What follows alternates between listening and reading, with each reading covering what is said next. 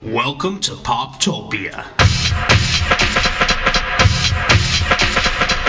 Welcome to Poptopia, your podcast for all things pop culture. I'm your host, Paul French, and it is Friday, November 16th, 2007. On today's episode, more writer strike talk. My Bloody Valentine makes a way back to the stage. And who gets to make the new hero on Heroes? Maybe you.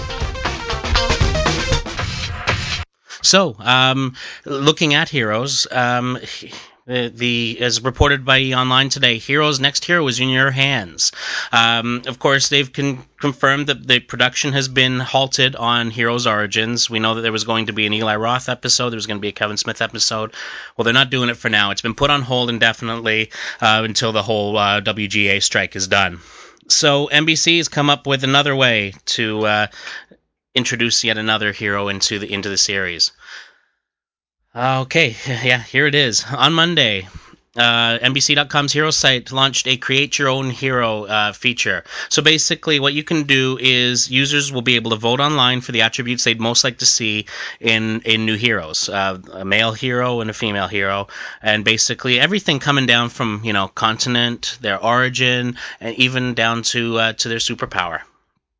So of course, it's being rolled out in installments. So basically, week one they offered the, the following categories: place of birth, appearance, and body type. So that's the starting point. And then basically each week, a little more of this gets added in, and viewers will get to witness exactly what the uh, characters look like during commercial breaks. And basically, the final unveiling is going to happen sometime next year.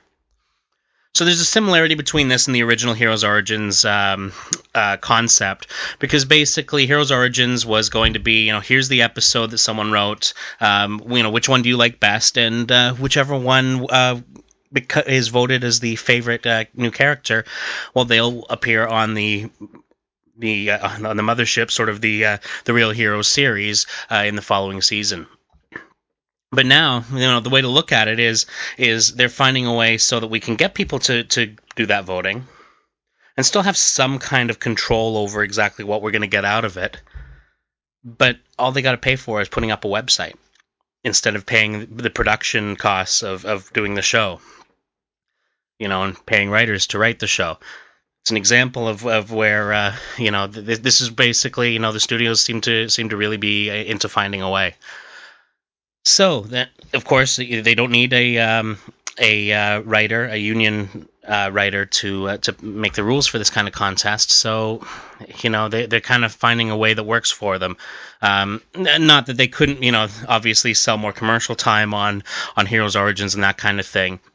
And I don't think they would have to worry about uh, whether or not that was going to cover their production costs because the show's still doing well, even despite uh, um, not being uh, as as strong as it was in the first season.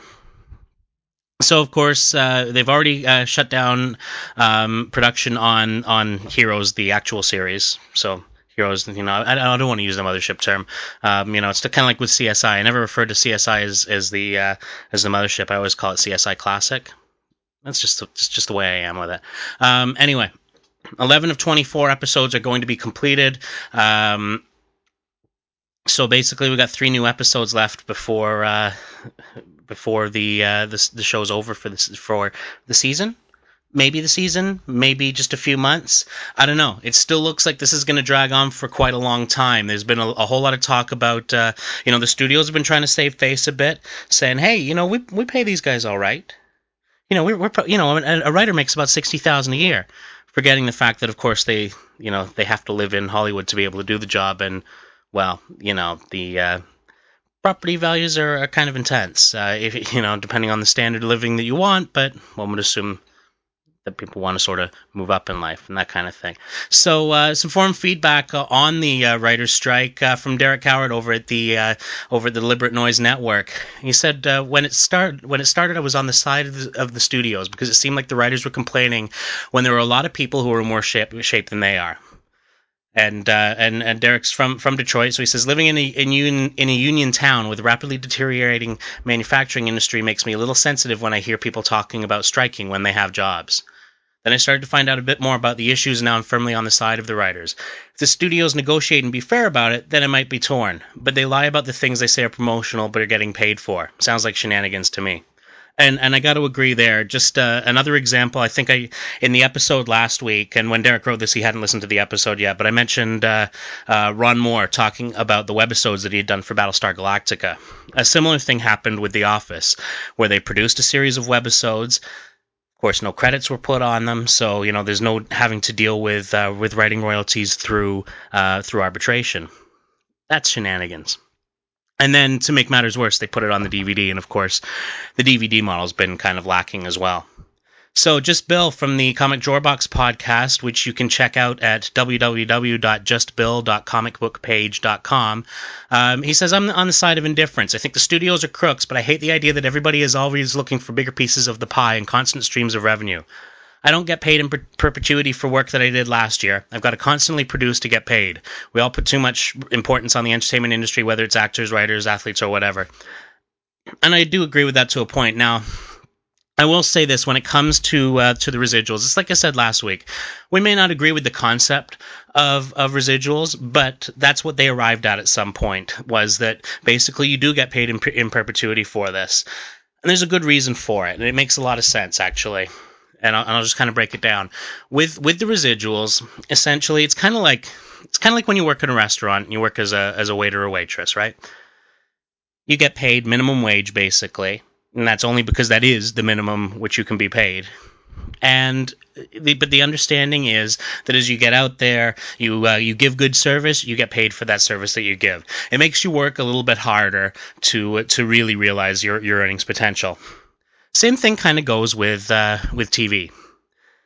It's a risk. TV's a risky game, first of all, and um, in the last sort of 15 years, basically it became a writer's game. It used to be that you had a producer who hired a bunch of writers, but really in the last 15 years, it's been a writer's game. The writer creates the show and runs the show.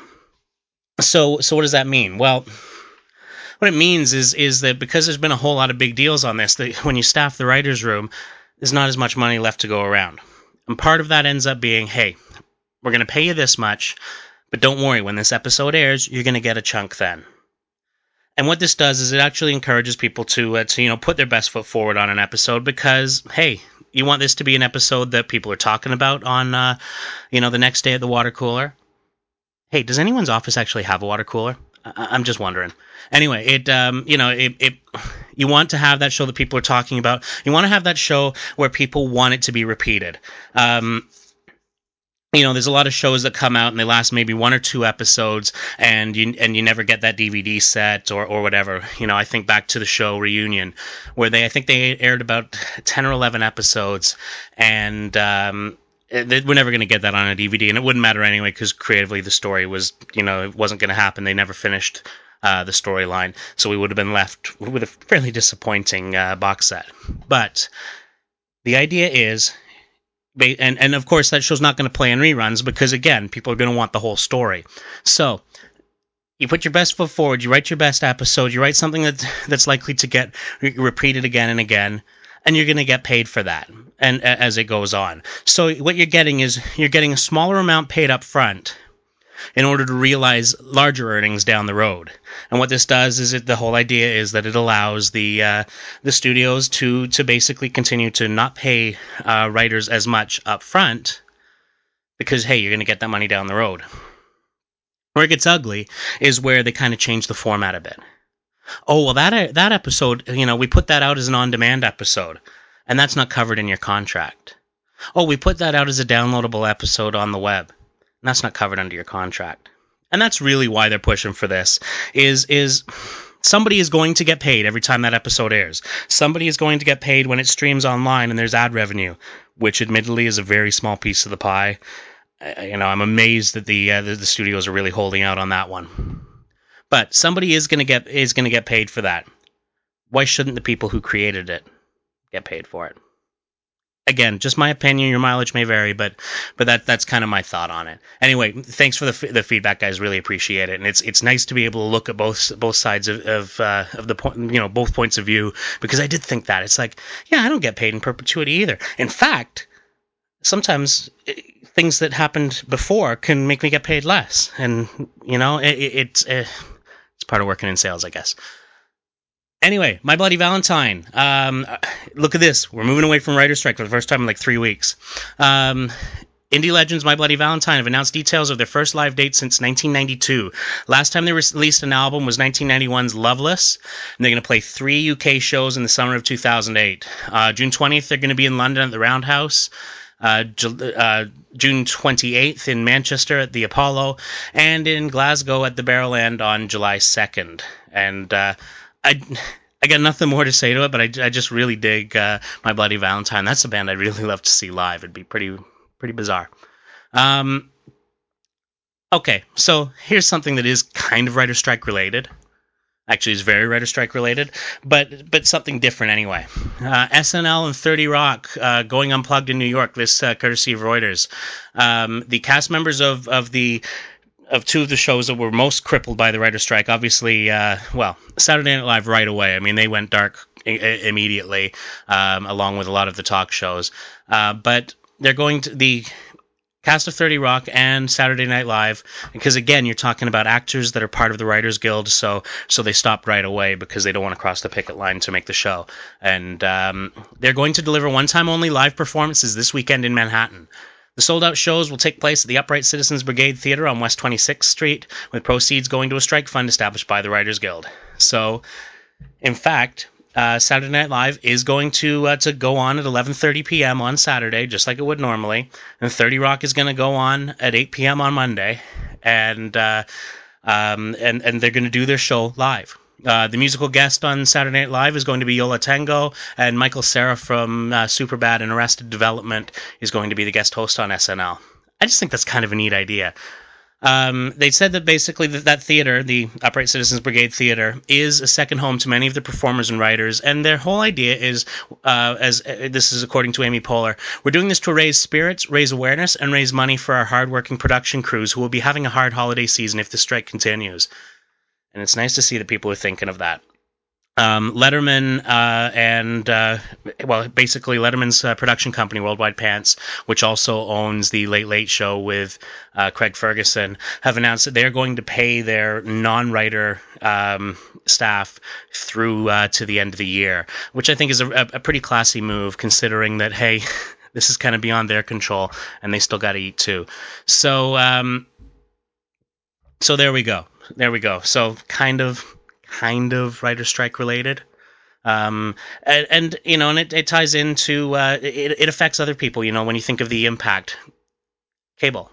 Okay, you get cable, um, but right now cable operators are saying they've seen no impact on customers signing up for pay TV packages since the strike started uh, earlier this month.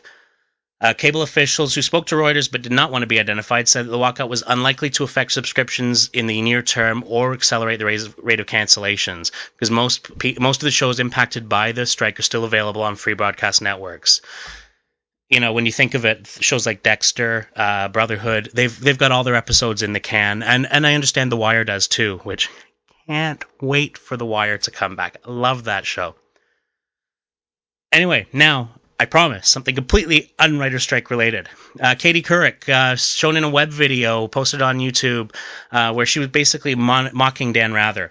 Um, Dan Rather had, of course, um, he had done uh, a, a, remote broadcast a little while back and, and complained about about the uh, you know his appearance and questioning whether or not he should be wearing a coat, all this kind of stuff and um, so that got released sort of last month. And then this time around, uh, Katie Couric's, uh, you know, shown getting ready for a broadcast in Nashville, Tennessee, and she says, "I'm going to be like Dan Rather on YouTube," and starts fiddling with her coat and says, "Geez, don't you think he deserves a little payback?" And she said, then then laughs. This tart's ready to go, and this ties into the whole thing where Rather said that what they've done is they've brought that whole Today Show thing into uh, the evening news. They've dumbed it down and tarted it up in hopes of attracting a younger audience. So she was trying to kind of taking a bite back at that. But where it gets ugly is there's an ongoing lawsuit between Dan Rather and CBS Corporation, um, and he's basically looking for $20 million in compensatory damages and $50 million in punitive damages, saying that basically his boss has made him a scapegoat for the controversy that came out of that whole story about uh, Bush's uh, military service. Maybe not a good idea for someone who is kind of a public face of CBS to be making fun of him on the air. I don't know. Call me crazy. Anyway, wow, that went by fast. That's all the time we got for today. Comments, as always, are welcome at poptopiapodcast at gmail.com. And uh, you can also head on over to the forum, and you can get to that forum over at thecomicforums.com and just scroll halfway down the page. Have yourselves a fantastic weekend and a great week, and I'll talk to you soon.